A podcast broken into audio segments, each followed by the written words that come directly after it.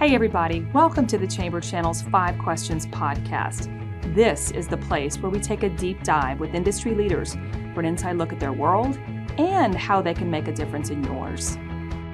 You know, there's a great saying that is so true either you run your day or your day runs you. So today we're talking with Scott Beebe with Business on Purpose.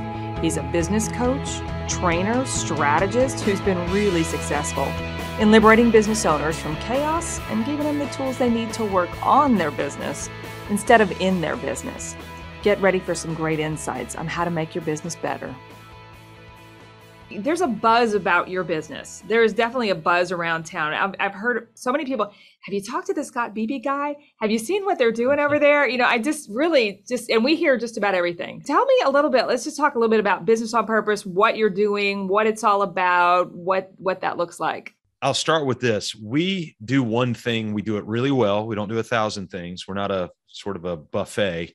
Uh, we do one thing really, really well, and that is liberate business owners from chaos. That's what we spend our day thinking about. Uh, that's what we spend our time doing. Um, that's what we want to focus on. Like we are obsessed with liberating business owners from chaos. And the reason we do it is because we want them to make time for what matters most.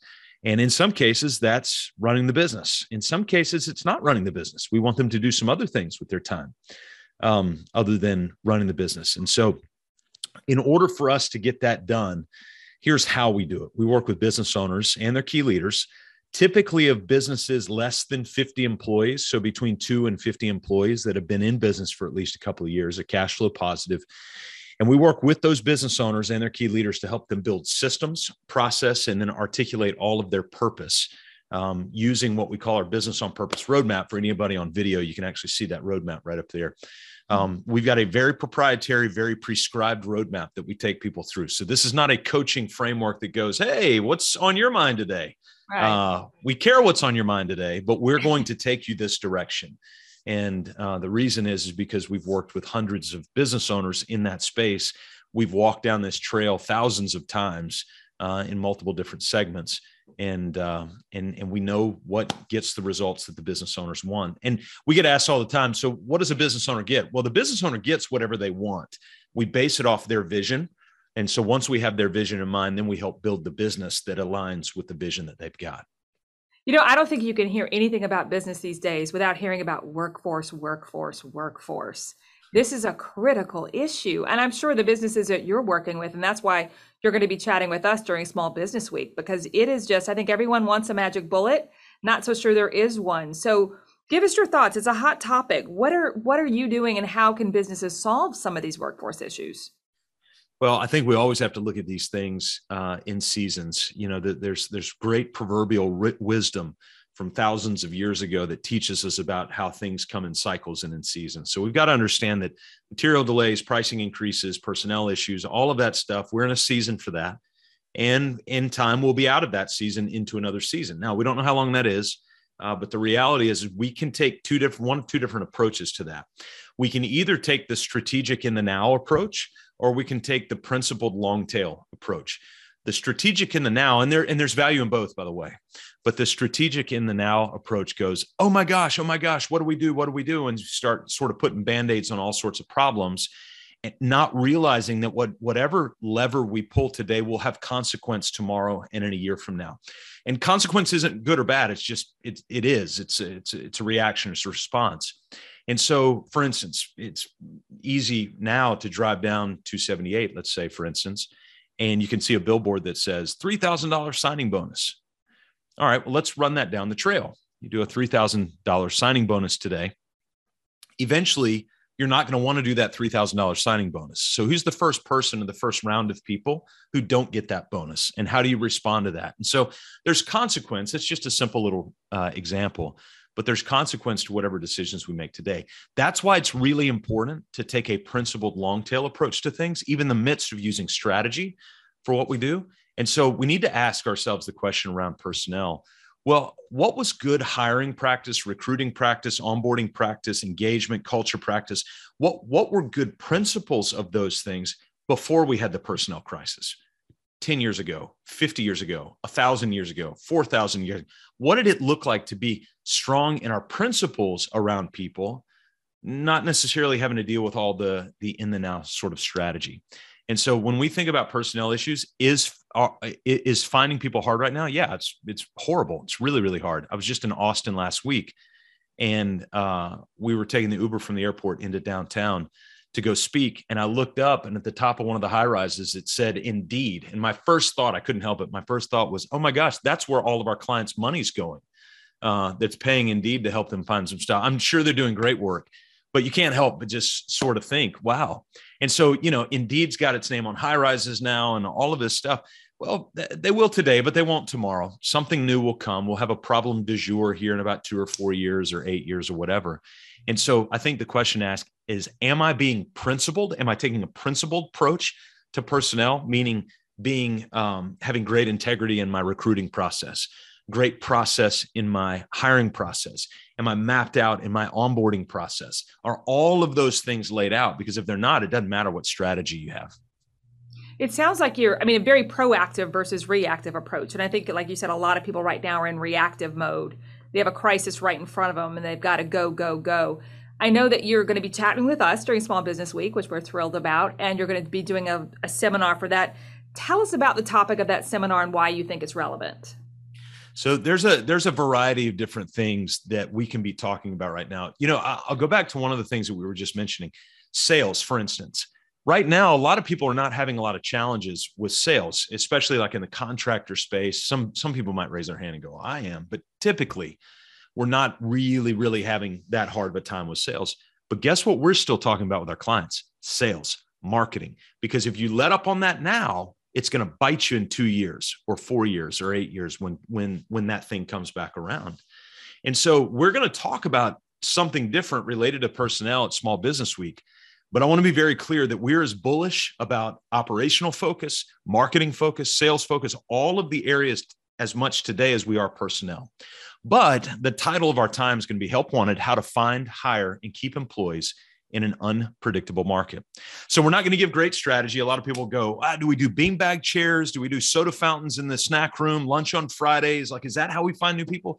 No, they don't care. And this idea, I'll see this a little bit culture is not something that we look at that is driven by beanbag chairs and ping pong tables and like i said sodas soda fountains in the snack room culture is actually a biology term think of a petri dish in biolab in 11th grade or a college or wherever you were at and so you had this petri dish well what'd you do with the petri dish you put stuff in it and stuff grew out of it right and so think about this that that's where the word culture actually came from and so the idea is that you're culturing those things. Well, culture is really simple and biology is really simple.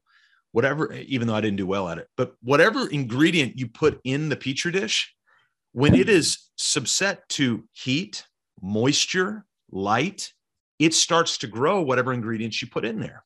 So if you put these ingredients in the petri dish, unpredictability, frustration, last minute, lack of process, lack of clarity, lack of focus, lack of communication, if those are the ingredients that go in the petri dish, well, eventually they're going to meet the heat, the moisture, and the light of business day to day, Monday through Friday, whatever. Guess what's going to grow out?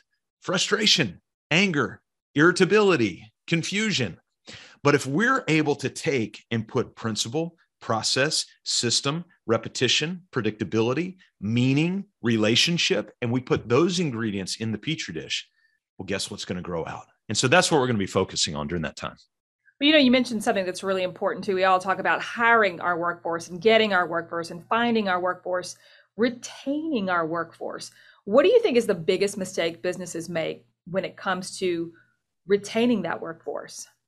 The biggest mistake, what would you say are the top two? I think it's leaders forgetting that people are just human beings. And so, whatever maintains relationship in society around human beings will also magically maintain relationship in business.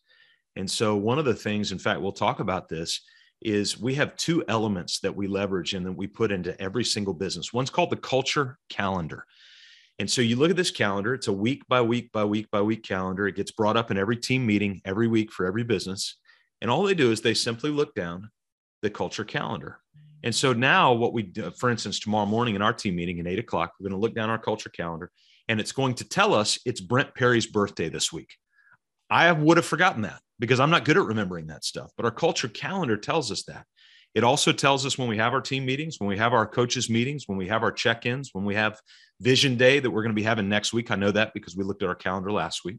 And so all of these things that uh, develop health and engagement. I'm not talking about just fun and juggling. I'm talking about real human connection and relationship, hard conversations, fun conversations, and more often than not, just boring conversations. A lot of business is just pretty remote and routine and boring conversations but we need to be planning those so that there's not confusion. And so we have this culture calendar. And then the other thing that we highly recommend that anybody can do this. So um, it's so easy to do, but it's hard from a uh, from an engagement standpoint to actually make the time to do it. And we have them. We, we just call them team member check-ins. And when one person gets all their direct reports together every other week throughout the year and ask them five questions, and we'll talk about those five questions at the workshop together. But when you ask those same five questions and tell them, hey, Lily, I'm going to be asking these same five questions every other week. And so, Lily, let's sit down. Let's talk about these same five questions. Well, what it does is it gives Lily a platform to be able to communicate with you that she would otherwise not have. But it also gives you a platform to communicate with her because there's times that you got to have very encouraging conversations with Lily. And there's some times that you may have to have a tough conversation with her and say, hey, but you don't know when to do it well, this is the time to be able to do that. We've got to plan those conversations the good, the bad, and the monotonous. You know, you you obviously work with a lot of companies, as you said, have been in business one year, two years. I think a lot of entrepreneurs by nature sometimes sometimes they're big picture thinker. They're forty thousand foot people, and they're not great with process. That's like the the the part of the business we don't, the unsexy part, but yet ineffective. How do you deal with with um, talking with those types of entrepreneurs who maybe process is not their strong suit? Yeah. Well, first thing we have to do is come to them and just say, you don't have a choice. You decided to get into the entrepreneurial game and you're running an organism. And if we go back to science class, again, I was not a good science student, but I know this organisms are complex. And to be able to run an organism, you've got to make the time to be able to do it. And running an organization is a responsibility, it's just like raising kids. It's like being married in a relationship. It's a responsibility. And so I could say, well, you know, my wife likes to sit down and have conversation, but I'm not really into that. Well, I got to get over that. Like I don't have a choice. Um, you know, man, my kids really want to spend time with me going out fishing, but I'm not really into that. Well, I got to get over that.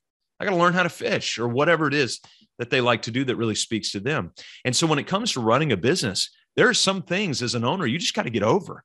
And here's the challenge in business, especially when you're driving around, say Hilton Head or Bluffton or whatever, and you look and you're driving and you're at a stoplight, and there's a truck that pulls up next to you, and it's XYZ company on the side of the truck. And you look and you're like, oh my gosh, I know the owner. You know, that's Susie. She owns that whole company. And I've seen those trucks all over town. Man, Susie, quote, must be crushing it. Well, we don't know that. What do we know? We know Susie's got trucks. They've got branded logos, there's workers in there. And so we know that there's a business running, but is Susie owning the business or is the business owning her? We don't know that. And so we we presume upon that. But the reality is the question we've got to ask Susie is, hey, Susie, are you running that or is it running you? And if you're running it, are you following by process? Because business owners in mass, what we've found is they would much rather own a business that they don't have to operate day to day than to own a business that they have no choice but to operate it day to day. What a great are you are you owning the business or is the business owning you? I am so excited. We are so excited to have you speak with our small business uh, week group. It'll be the highlight of the week. And Scott, thanks so much. We look forward to hearing more. Thank you. I'm proud of the work that you guys are doing as well. So I'm looking forward to it. Thanks, Scott. Thanks everyone for listening. The podcast continues to grow and never miss an episode of our Five Questions podcast by subscribing to the Chamber channel on Apple, Spotify, or wherever you get your podcast. Take a moment to download, subscribe, and leave us a review. It helps us reach more people.